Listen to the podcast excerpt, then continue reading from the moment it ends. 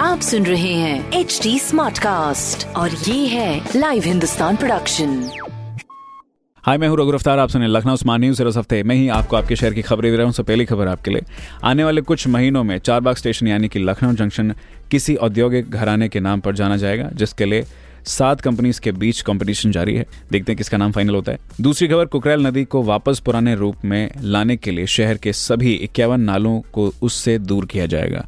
तीसरी खबर एलडीए दिवाली तक 5412 पीएम आवास के मकानों के लिए रजिस्ट्रेशन खोलेगा। मकानों का काम सितंबर, अक्टूबर तक पूरा होने के बाद नवंबर में रजिस्ट्रेशन शुरू किया जाएगा। तो ये थी कुछ ज़रूरी खबरें जो कि मैंने प्राप्त की हिंदुस्तान अखबार से। आप भी पढ़िए क्षेत्र का नंबर वन अखबार हिंदुस्तानों के सवाल। तो ज़रूर पूछेगा। हमारे हैंडल है फेसबुक ट्विटर इंस्टाग्राम पर at the rate H T और ऐसे ही पॉडकास्ट सुनने के लिए log on to W W W dot H T smart cast dot com आप सुन रहे हैं एच टी स्मार्ट कास्ट और ये था live Hindustan production smart cast